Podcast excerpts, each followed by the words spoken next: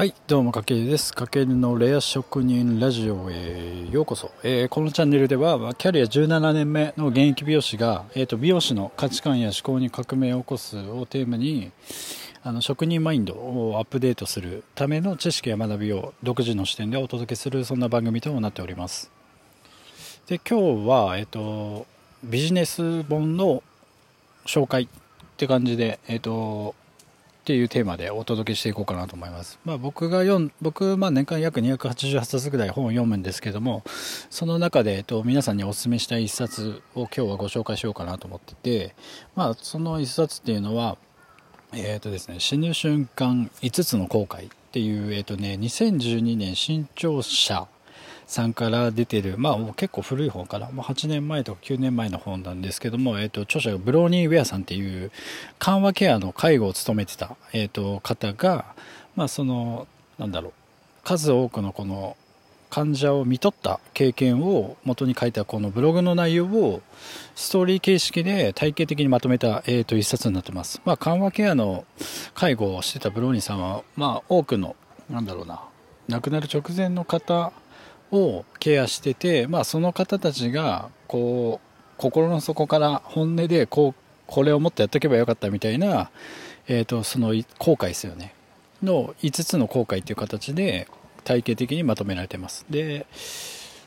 この5つねやっぱ結構気になりますよね。で早速結論化すると1つ目に自分の自分に正直になる人生を生きればよかった。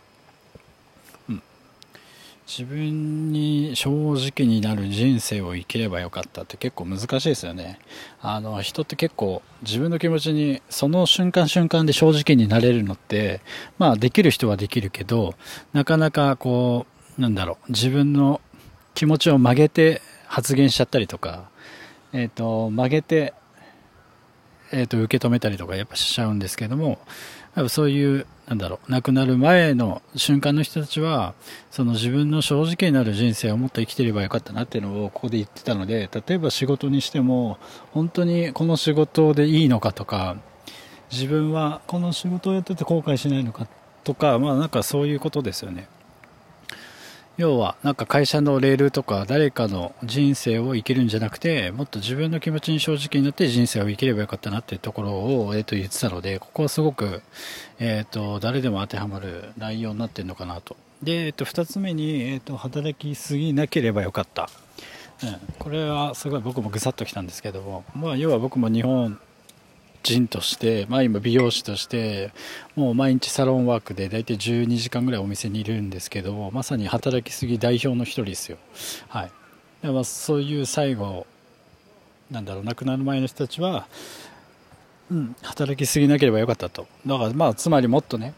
仕事だけでは人生じゃなくてそのプライベートも充実させるべきだと。えー、とそのだから、まあ、仕事が、ね、それでないがしろになっちゃうのはいけないんだけどそのバランスが大事っていうのをこの本では、えー、と言ってたので、まあ、日本人の方は、ね、結構真面目だし働きすぎてる人多いと思うので、うん、なんかそのバランスは改めて考え直してもいいのかなっていうのはすごい、はい、思いますね。で、えっ、と、なんだっけ3つ目にあれですね思い切って自分のそう気持ちを伝えればよかった。これも、えーと、ずっと言ってます。はい。なんだろうな、思い切って自分だけな、なかなかあれですよね。あの、仕事でもそうだし、プライベートもそうだし、なんか自分の気持ちにね、って素直になれない人って、えー、と多いと思うんですよね。なんか気を使ってしまって、特に日本人の場合はそうだと思うんですけども、その思い切って自分の気持ちを伝えればよかったっていうのを、この本では、えー、と言ってたので、えー、とそこも、えー、と後悔しないために大事なのかなと。あと4番目に友人と連絡を取り続ければよかった、うん、でここで言う友人の定義っていうのはあの本当に上っ面のなんだろう仲の良さとか関係ではなくて本当に心から、えー、と本音で語れる。だから時には喧嘩もできる。そんな関係の友人がもしいる場合はそういう方たちとやっぱ最後まで連絡を取り続ければよかった。っていうのをこの本の中ではえーと、書いてあります、はい、で5つ目に幸せを諦めなければよかった、はい、ここもね結構なんか大事なんですよね。なんか生活するためにだけ働いて生きてるとかなんかその幸せをなんだろう諦めて自分が本当に望む幸せを諦めてそうじゃない不甲斐ない人生を送るっていうのはすごくもったいないとこの本でも言っててだから自分の人生にとって幸せは何なのかっていうところをもう一回見つめ直してでその幸せのために何ができるのかっていうところを素直に、えー、と行動していくことをしないと結局人生最後本当に病院のベッドでもいいしけど自宅のベッドでもその死ぬ瞬間に後悔してしまいますよっていうのをすごい強く言ってたので、えー、とそれはすごく大事かなと思います。はいまあえー、とこのでこんな感じでこのブローニーさんが緩和ケアで、えっと、見とる前の患者さんが、えっと、この後悔した5つがそれぞれ別の患者さんがストーリー形式であの学べるというかストーリー形式で、えっと、接している場面が語られてる、えー、と一冊になってますので結構ねストーリー形式だとやっぱ感情移入もしやすくて結構グッと入ってくるのでこの本はすごくおすすめです、うん。まあ、こういうなんだろう死ぬ瞬間系の本って結構いろいろ多分出てると思うんですけども、まあ、他の多分僕もちょっと読んだことがないので何とも言えないんですけど大体多分同じことが書いてあると思うんですよねこの5つっていうのは。その中でもこの本は、えー、と僕もなんかねいつだっけなおすすめされて読んだ一冊なんであんまりねもしかしたら本屋さんにないかもしれないんですけどちょっとリンクを貼っとくんでぜひあの、まあ、本を結構読んでたりして次何読もうかなって悩んでる方はこの一冊はすごいおすすめです本当になんだろうな。僕もこれ読んでやっぱあのまあ毎日じゃないけどやっぱはっとこう気づかせてもらえるあのなんだろう振り返れるいい教本になってるので、えーと、この本は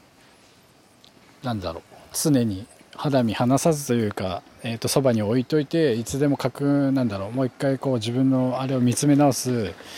えーと、了承になってるのでだから常に後悔しない人生を過ごせているかなとか、まあ、人生一度きりっていうのを、えーと、常に意識して、えーと、日々なんだろうなあの過ごすのがすごく大事なだと,、えー、と問われる一節になってるのでぜひあのおすすめします。はいというわけで今回は、えーと、死ぬ瞬間の5つの後悔、えーとブローニーウェアさんえーと、2012年新潮社さんから発売されている一節の、えーと、おすすめでなのでご紹介させていただきました。はい、というわけで、えーと、こんな感じであのビジネススキルだったりあの思考だったりいろんな知識と別でまたこうやって、えーと、ビジネス書だったり本のご紹介もしていきますのでぜひまた参考にしてみてください。